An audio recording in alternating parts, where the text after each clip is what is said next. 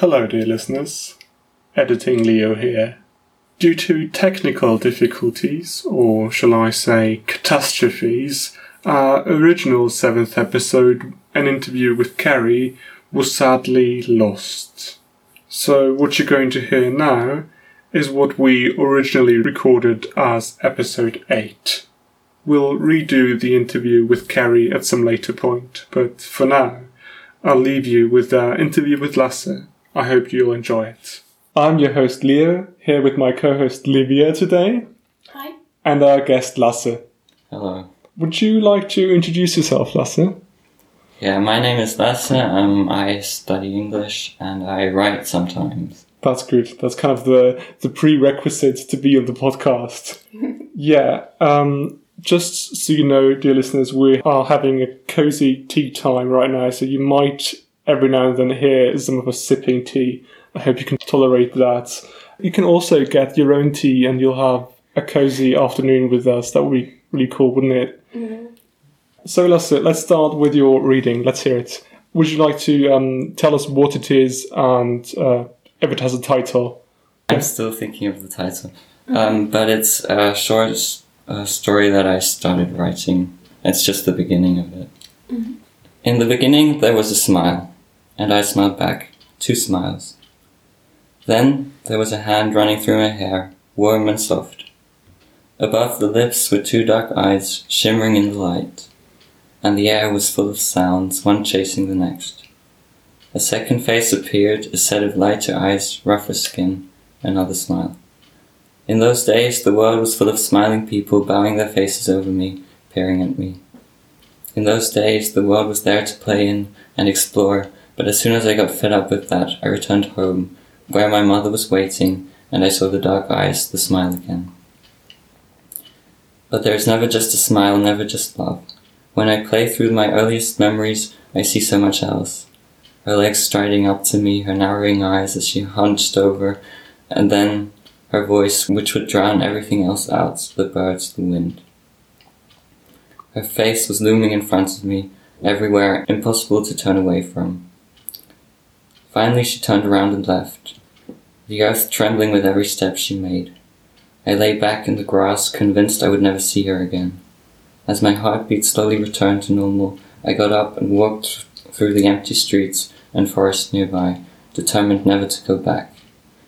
Until I got hungry and cold, then I ran back into the house and into her arms, clutching her skin, digging my fingers deep into her back, not wanting to look at her face. After what felt like hours, my mother leant her face to my ear and whispered, You are hurting me, my baby. She removed my hand, kissed me, and walked away. Maybe none of this happened, but it feels so real.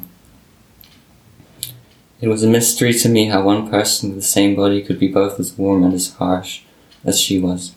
Everyone else I knew was similar when I saw them, my father joking and playing with me, Andrew, a friend of mine with his puffed out chest and loud voice, his older brother always greeting us with a sneery grin. With my mother, I would have to check her face, her body, every time I stepped in the room to see which one was there. There were other ones too, for example, when she was in her study doing her writing. I would have to remain absolutely quiet there, and she would sit by the only window of the dark room, filled with shelves and shelves of books, motionless, staring outside with an intensity as if she were willing herself to fly out of the window into another world. In between, her fingers would brush quickly over the typewriter. At the end, she would yawn, shake herself, and walk over with a bright smile like we had spent the last hours laughing together. I quickly learned that those bright smiles were a good sign, so I would pass more and more time in her study, looking at the back of her face, waiting.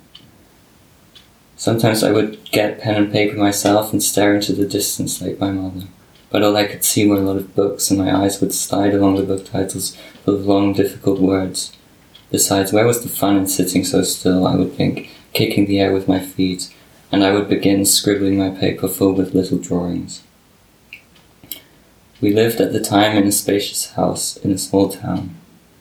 The summers were full of sun, and I busied myself kicking my ball around and exploring the neighborhood. Otherwise, I would hang around Andrew's place where we would sneak into his older brother's room, who I was quite afraid of, to steal some coins and then march out to the shop to buy sweets. The fear was followed by a wonderful feeling of excitement, so I extended the game to my own house and discovered, this time rummaging in my mother's purse, a banknote with a large 50 on it. I ran over to Andrews, my eyes shining with excitement, and presented to him the treasure I had found. We ran to the shop, stuck our fists full with sweets, triumphantly paid the old lady, who shook her head, muttering about children being spoiled by parents. We sauntered over to the nearby park and lay in the grass, dropping the pile of sweets between us.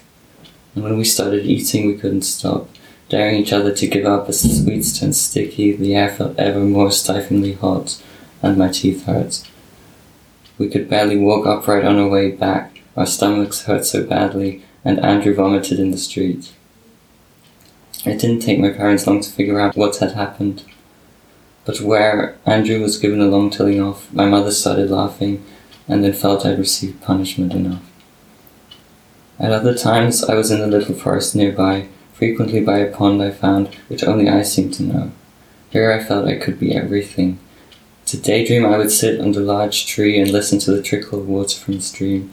When I was happy, I would lie in the sun listening to the buzzing flies and insects. When I was sad, I would stand over the water and stare into its depths, wondering what was hidden in its dark center. The pond would enter my dreams occasionally, in which a large woman would slowly emerge from the water. As she rose, the water's surface rose with her, unfurling itself around her body as if made of silk, until it rested on her shoulders in the form of a dark blue cloak, and she stood in a dry hole. She had long wild hair and a furious expression on her face. She let out a low, searching, bone rattling howl, and I would wake up, heart beating, unable to get the sound out of my head. Wow.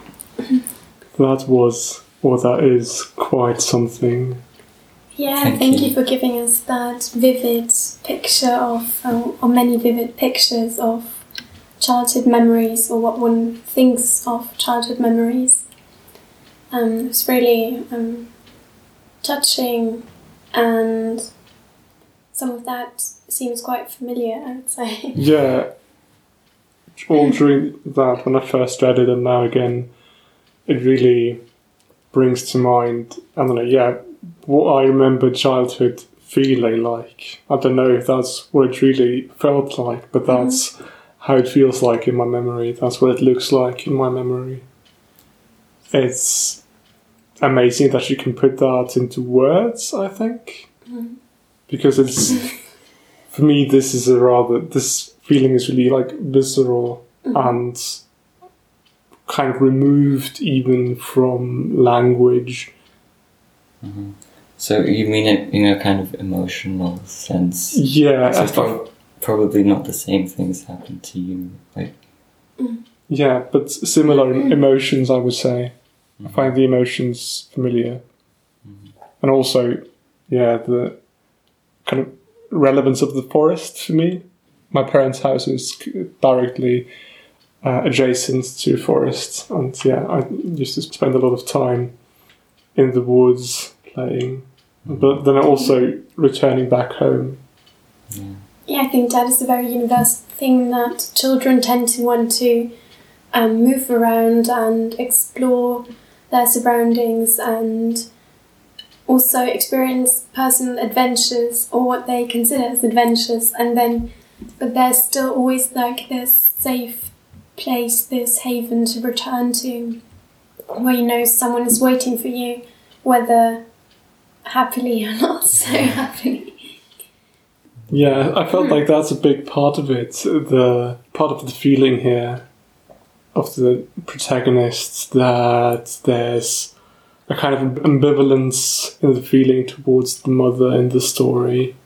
yeah. So um, the story will also be most about that relationship, and yeah. So it's this is, I would say, like the first few paragraphs are about that, and the next, or the last few aren't so much about it, but. Um, I kind of wanted to set up the yeah that ambivalence that it can be yeah as warm and as harsh. So, have you already planned out the story completely? And not completely. Um, uh, the way I write is that I first um, always have a kind of rough um, thing, so I write more kind of sentences to get the kind of feeling what I actually want to write about, Mhm. and then I write it into a kind of coherent text.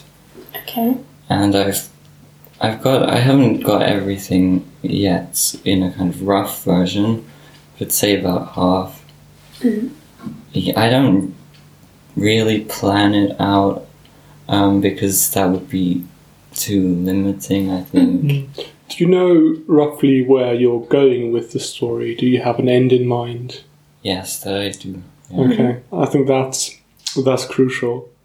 What I hear from people who Mhm. write prose, they tell me Mm. that having an, like the bigger steps, having a goal and the bigger steps towards the goal is good to have in mind, and that's also where where I. Uh, I fail because I, I can never Mhm. think of an end point to a story. Yeah. I might think of a beginning, but never of an end point. Mhm.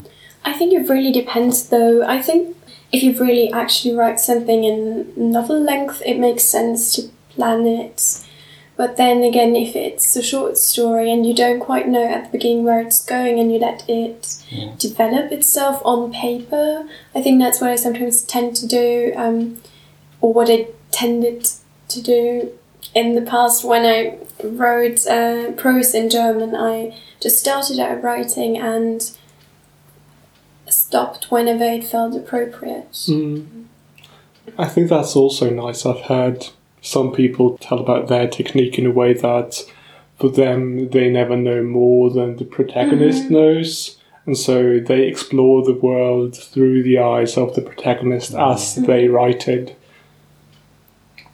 Yeah, I feel I do feel like I have an ending in mind, and that kind of, in a, in some ways, what I'm writing is also to get to that Mhm. place to Okay. understand why why that would happen. hmm So, True. in some sense, I'm I am also finding about out about the Mhm. characters.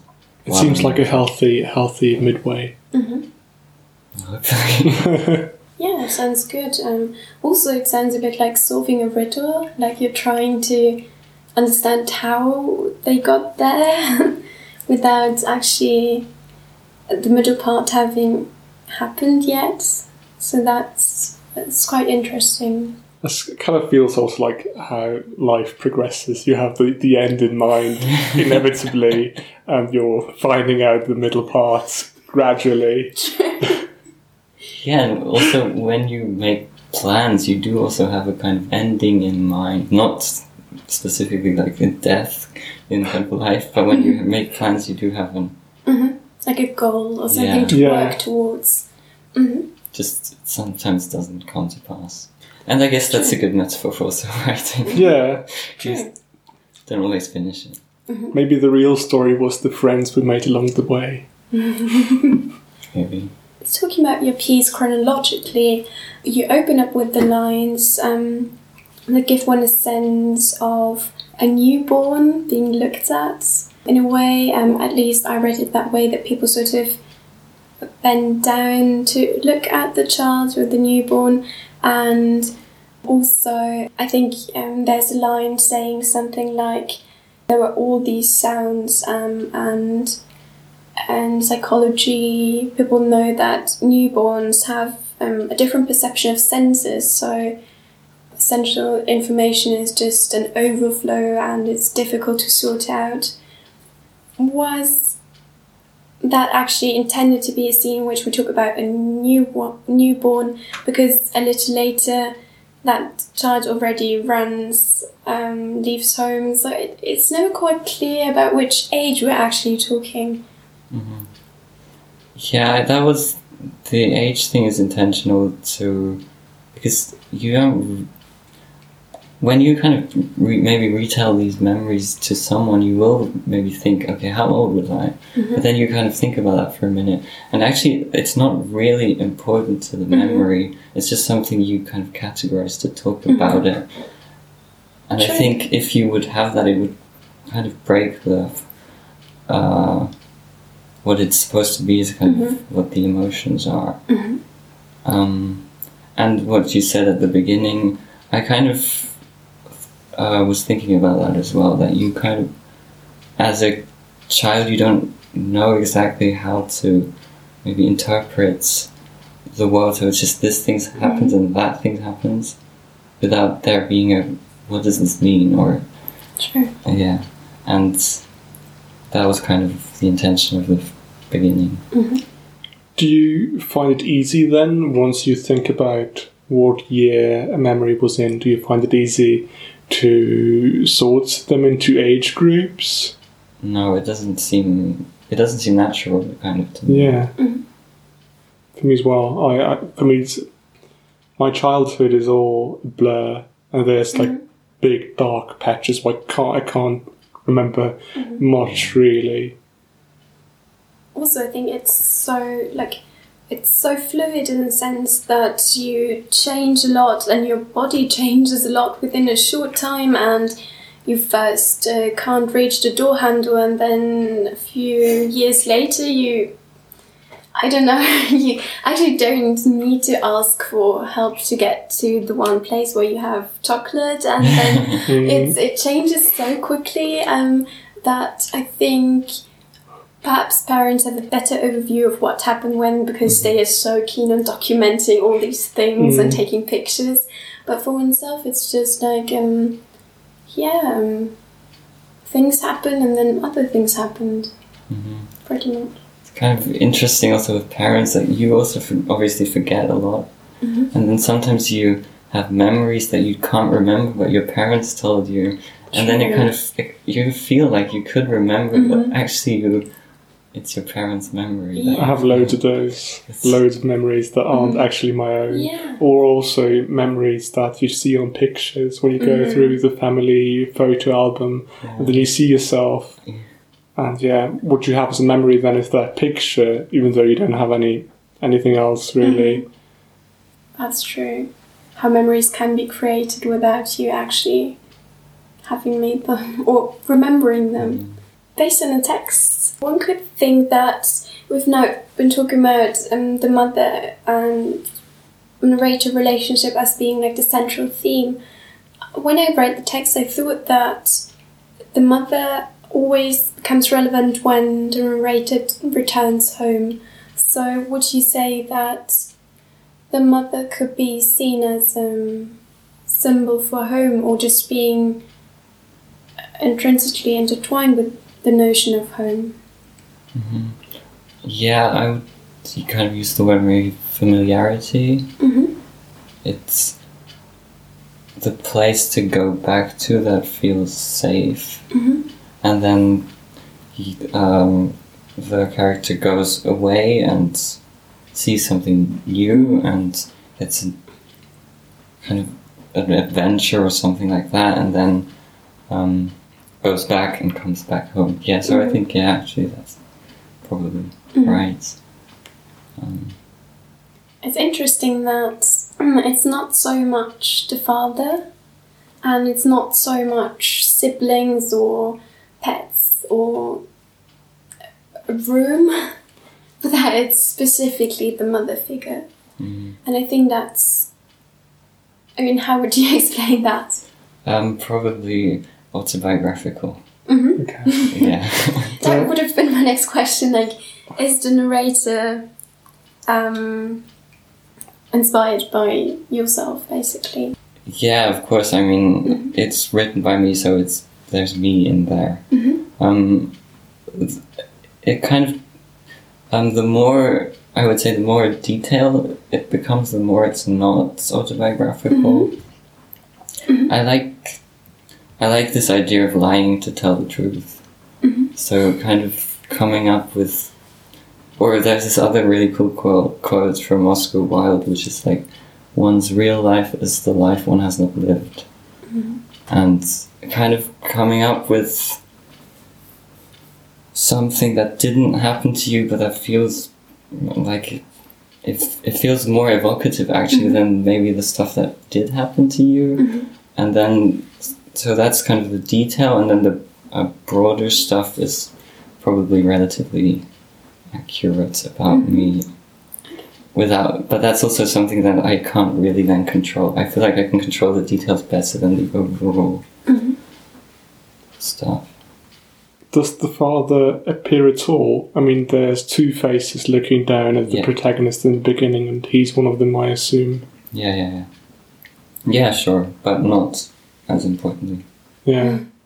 I like what you said about memories. Like lying to tell the truth is that really kind of because you, you never really know whether a memory really happened exactly like you think it did, and still it is what it is, and there's no no grasp on anything more tangible behind that. That's all we are. Mm. Yeah, I, I once wrote something that was supposed to be exactly, to try and be exactly like my memory, everything I remember, write it down. And it just turned out to be that there were way too many weird details that kind of didn't fit with the feeling I was, I actually felt. Yeah. How old were you when you did that? Um, like two years ago or something. Okay. Yeah, because I, I, I think I remember myself t- trying to do that as well. Yeah. And- And my theory now would be it feels more possible when your memories are still fresher and you don't have as many. That it feels more possible and relevant to write them all down. Do you think so? Well, perhaps, but I, I don't know. Like, I think we're just so full of memories, and um, it's what you're trying to say that, for example, a memory like something just happens and ends, and you write down things immediately, hmm, and not no. too later. I when you're younger, you can. When I was younger, like a whole history of myself, mm-hmm. basically, all I could remember. I remember trying to do that. Mm-hmm. But right now, I couldn't do that because my history, well, I cons- consider the history of my own life is not a really a series of memories. It's it's mm-hmm. kind of muddy. It's Yeah. all it's all grown together, mm-hmm. and I couldn't really. I wouldn't be able now to like discern every single memory mm-hmm. from each other. It's uh, it's kind of oh, it would be an impossible project now. Yeah. I mean, the question is is it actually something one would want? Because mm. I think there are many phases in my life, especially my like late childhood, early, uh, early teenage years, where I'm like, yeah, I'm happy these times are over. Yeah. So um, I I actually sometimes prefer the presents. yeah, probably over the past. Yeah, and for me at least, there's a reason why I just forgot lots of things because some things aren't, It's are just aren't aren't worth remembering. Yeah. You have the the feeling that fits with the years, but it's not the memories anymore.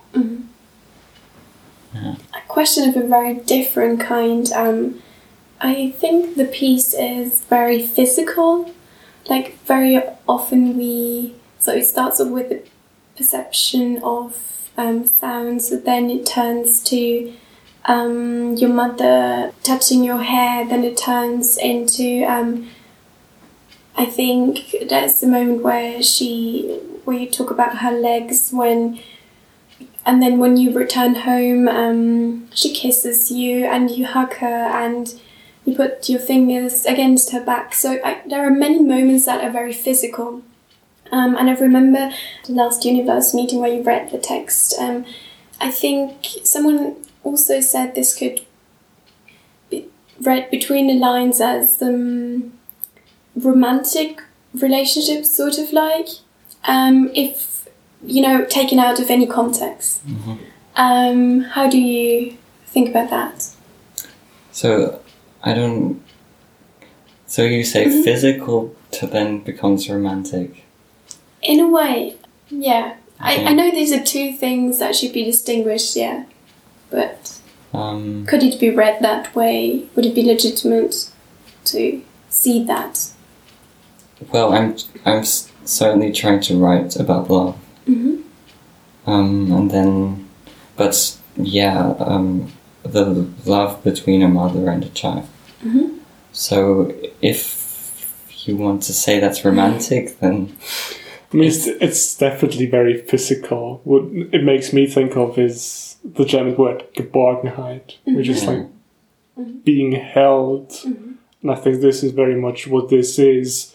It's somehow an, ambi- an ambivalence between being held and then being away in the forest or some other place where not being held, but then also being around your mother who's usually or sometimes holding you, and in those situations when she's writing, she's not holding you and you're, but she, she's still there, and that's that creates tension. hmm Yeah, that's yeah, that's nice. Um, I, isn't it also like as children? It's I think that's something my mother once said like that. It's good to also touch children a lot, Yeah. so that yeah, they feel there's a kind of connection. I think it's necessary even Absolutely. to I think children die if you don't uh, touch them or hold them close to you. yeah. Uh, and I think it makes the piece what it is to have like this physicality in there as well. Like it's not this abstract um, return to home where you say hi, mom, and run into your room, but whereas uh, where you actually feel with your body that you're back home as well. Yeah, uh, kind of one of the main images in my mind for writing this is um, about uh, so as as a text about love, and when they kind of hug each other, that on the one hand there's love that's kind of should I say flowing through mm-hmm. that connection, mm-hmm. but also so much else. So it's also the kind of character of the mother and the kind of feelings of the mother, not just love, but all her mm-hmm. other feelings are kind of put through that connection. Yeah, I remember that. Yeah, I, that sounds so familiar. Like that is what I totally get because whenever my mom used to hug me, I could feel the difference in the hugs each time depending on how well she was. Like sometimes they hug you and you feel they are afraid or they are nervous and they have a bad day. Sometimes they hug you and it's as you said, it's there's never really just love. There's um, always different emotions involved as well. And talking about that sentence, I think it's quite a central sentence in that text um, that there is actually, uh, but there is never just a smile, never just love. Is that something you would consider a larger theme in the text? Yeah, yeah, absolutely. Mhm. Um, I think it's also. I'm thinking about also making it a kind of line that will return, and that actually the mother will say it. Mm. So one of the other interesting things for me about writing this is um, mother or parent or carer as a teacher of the child, and that to some extent his view of that relationship is also he's kind of learned to a way of looking at it also through his mother, and that it's yeah, um, yeah, and it's whether that's meant kind of positively or negatively, it's just the way it is. That I think that sounds as if you had a Zen Buddhist view on life, sitting in your room meditating and thinking, well, that's how it is. There's never just love, but well.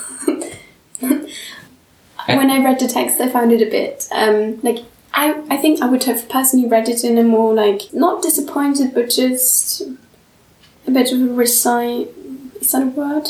Resigned manner. hmm Yeah, I think it's it's also meant that way. It's I think it's this is also they keep saying yeah, this these two characters like there is never just love, but actually they wish there was. Mm, I think that's kind of what I mean. Yeah. that's sad. Hmm. Mm. It's something they strive for, maybe, but it's it's always out of reach. Mm-hmm. I think that's because we're human beings and we're so faulty and so full of imperfections that I just I think the idea of pure love is an impossibility, probably.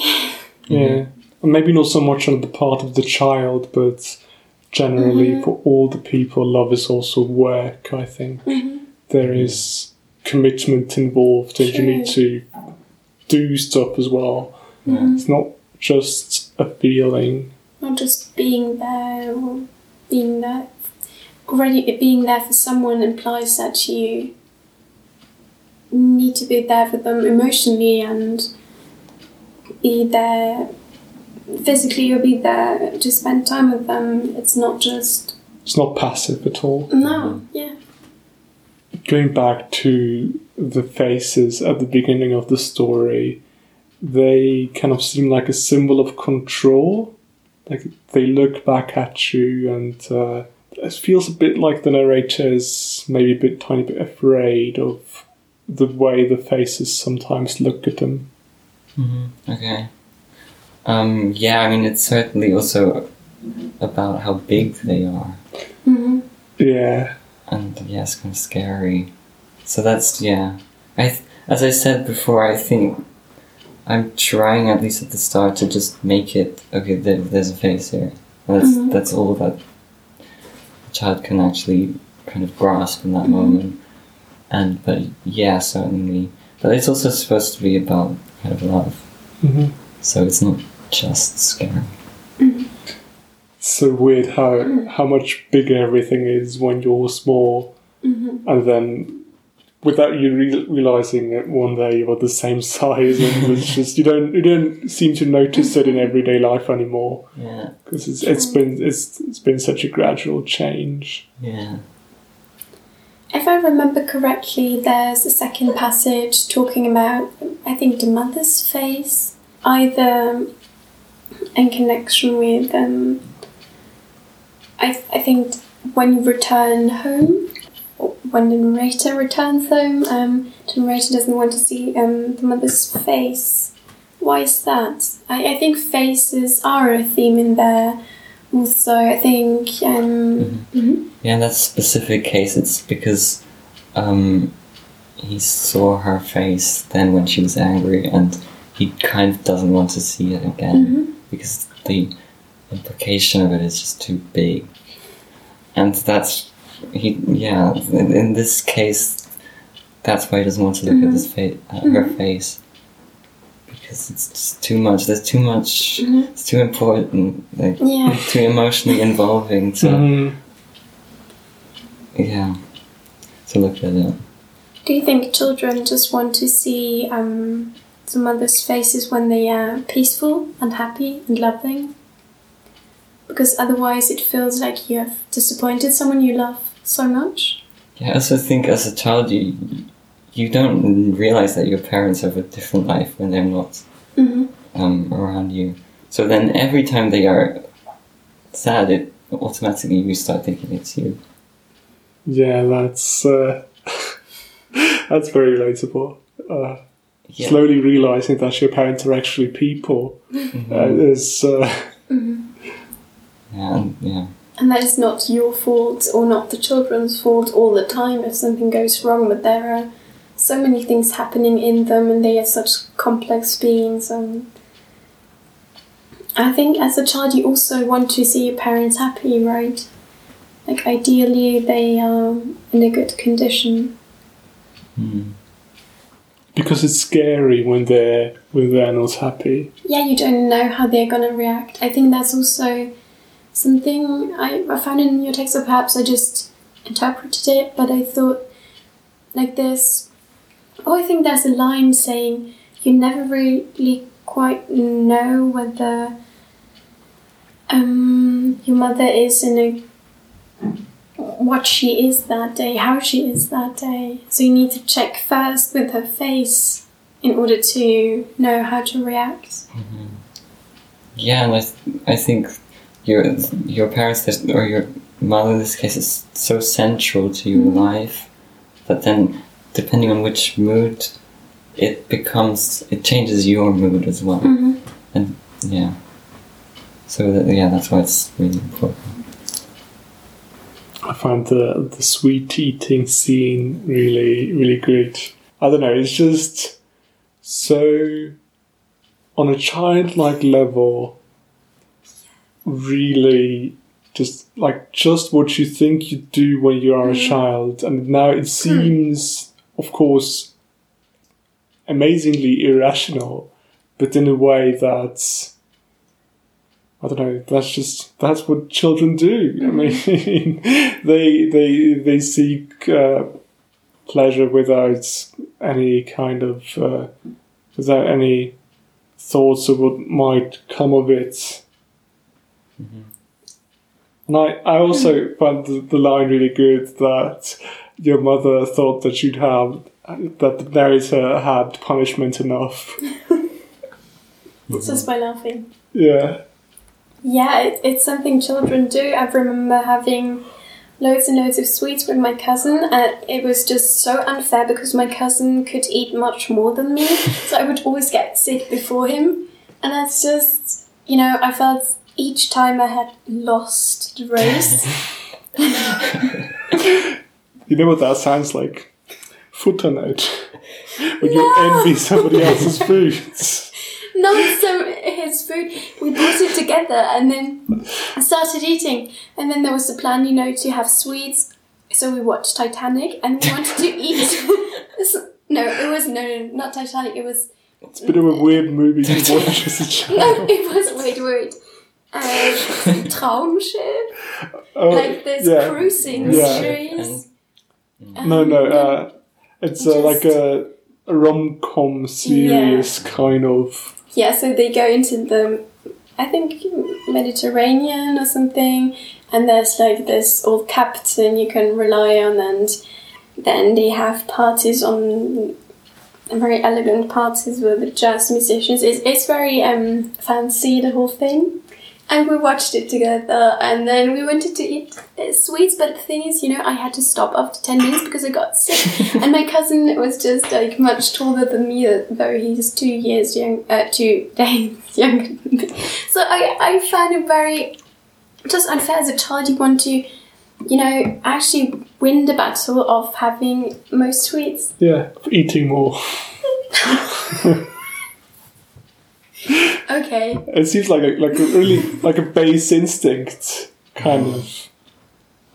I think it's it's you know it's about the principle like why can he eat much more than me without getting sick? That's just Yeah. not fair. Why Yeah. is my body not equally Yeah. equipped? Like, Children have, do have a really strong sense of what's fair and what's not. That's Mm-hmm. Yeah. really important. That if something seems not fair, that's Your whole world is crumbling. yeah. Hmm. I find we we learn to. Well, I guess we have to hmm. learn to deal with that a lot more because otherwise you, it'd be, it would be impossible to survive in the world if you're react if you react this strongly to unfairness still. Mm-hmm. Yeah, I think, but children also, when they are kind of profiting and the, it's unfair for someone else, they're not as. They don't feel that bad. But it depends on, I guess, the person. But Yeah. yeah, I think the feeling of being unfairly treated in a negative way is very strong, yeah. The the sweet eating scene we just talked about um, takes place in nature, which I find very interesting because generally nature seems to be um, a place to retreat to, to as we've mentioned a couple of times, um, a place for adventures, a place to um, be away from home and perhaps being controlled. And so, what does nature generally mean to the narrator? Or will nature be used that way as a place of retreat um, in the rest of the piece as well? Mm. Yeah, mm, yeah, retreat as well. Uh, Also a place, yeah, as I said, to explore. Um, yeah, in this case, I actually wasn't even in the sweet scene. wasn't even thinking of nature, just a park. Mm-hmm. Okay, okay. Um, so place to play. Yeah, Mm-hmm. which oh yeah, The scene that blew me away the most was the ending, the dream of the woman rising out of the pond. It was really, it's written in a way that's so immensely dreamlike. It feels like it really captures the feeling of what a dream feels like. thank you. What would you say? What does it mean? What does the Lady of the Lake tell us? I've always um, liked uh, the way sometimes in stories or in films um, they use fantasy um, to evoke a feeling that you can't really pinpoint, or it doesn't have a. If it's kind of vague and you can't exactly explain it, and doesn't have a clear meaning, although you, it has maybe some meanings. Um, but it feels like mm, a better or more powerful way of describing it, even if you're not entirely sure what it is. hmm Something like a visual metaphor, something like Yeah. that. hmm It's weird how the text at the same time does such a good job at putting feelings into words that are hard to formulate, and then maybe those that are impossible to quite push into mm-hmm. the strict form that mm-hmm. words are are Yeah. still represented in that kind of dreamlike metaphorical way. Mm-hmm. Yeah, even though it makes them harder to inter- interpret maybe than the other ones, but they're still there. How would you interpret that scene? Is it actually a dream? Is it um, the boy standing by um, the pond and actually seeing that or imagining that? Or having his subconscious feelings transformed into a visual metaphor? Yeah, yeah. Something like that. I mean, there's a, obviously a clear connection between the fact that it's a large woman and the mother. Mm-hmm. Um, so I, I think it kind of supposed to show how how kind of powerful she seems to him. Mm-hmm. Um, yeah, kind of like a mythological creature. um, yeah, and then also the kind of the pond, which in my mind is like this really dark place, uh, but somehow kind of also warm. So it's she lives there because it's also a warm, dark place Okay. which would kind of, in my mind, be similar to the place when they are hugging, which is also very Mhm. dark and warm. So there's some kind of my connections, which I don't even maybe explicitly say, but it's just what I. It's interesting though that this um, womanism um, has I think a very um, furious expression on her face. Um, why is the expression so negative, so threatening if it's actually related to the mother figure? You say she gives a howl. Mm-hmm. Yeah, because there's both the love, and in this case, in this specific dream, and the fear. Mm-hmm. Oh, I think now we're getting there. I, I fear hasn't been something we have talked about till now, right? Like the Really. fear of their faces that we've talked Yeah. about. True. But also, is it a fear of facing her emotions, perhaps? Yeah, I think that's kind of mm-hmm. what I also meant when we were talking about fear of faces, that they show what she's going through, and then, yeah. Mm-hmm. So the howl is everything packed in one that you, as a child, usually don't notice that much, or the other things going on with your mother or your father. You, you do notice them, but you don't understand it. Yeah. Mm-hmm. Yeah. yeah it's kind of a nightmare, I guess. So, mm-hmm. But you, you, in the dream, become aware of something that, that's un, that you notice but don't notice when you're awake. You, you pick up on it, but you can't rationalize it. Okay, so. Um, um, what would Freud say? um, he might start talking about like Oedipal complex. Maybe. Doesn't he always? Yeah. For example? Or mm-hmm. fear of women? Uh, I think Freud had issues with his mother, so he yeah.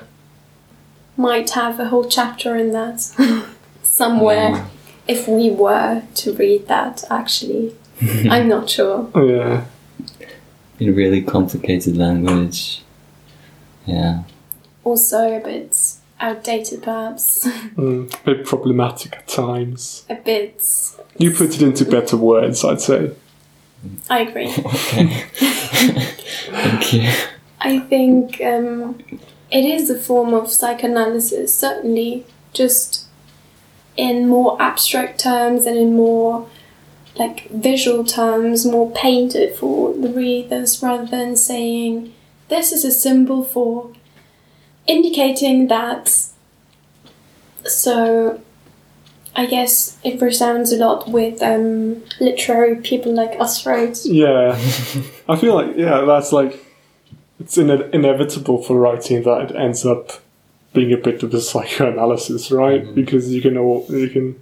I think I've said that on, on the pod before that I think you can only kind of tap into what you are and you know yourself because we didn't have any connection to anything else really. Hmm yeah. True. But I think then the interesting thing about writing is also that you can sometimes you come up with these images and then you start they start explaining you to yourself a bit better. Yeah, Yeah. So in a way you're not you can do psychoanalysis through the text, not being entirely conscious of it while actually writing it. True. I agree.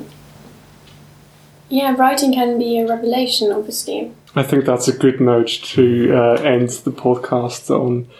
This was episode 7 of the Universe podcast. If you enjoyed it and would like to hear more of us, make sure to subscribe to the Universe podcast wherever you're listening to it. If you're listening on Apple Podcasts, please leave us a review to tell us what you think and help other people find the podcast. It would really help us out. And tell all your friends about it comments, questions, you can reach us on Twitter, we're at PodUniverse, on Facebook, or via our email address, podcast at universe.univie.org.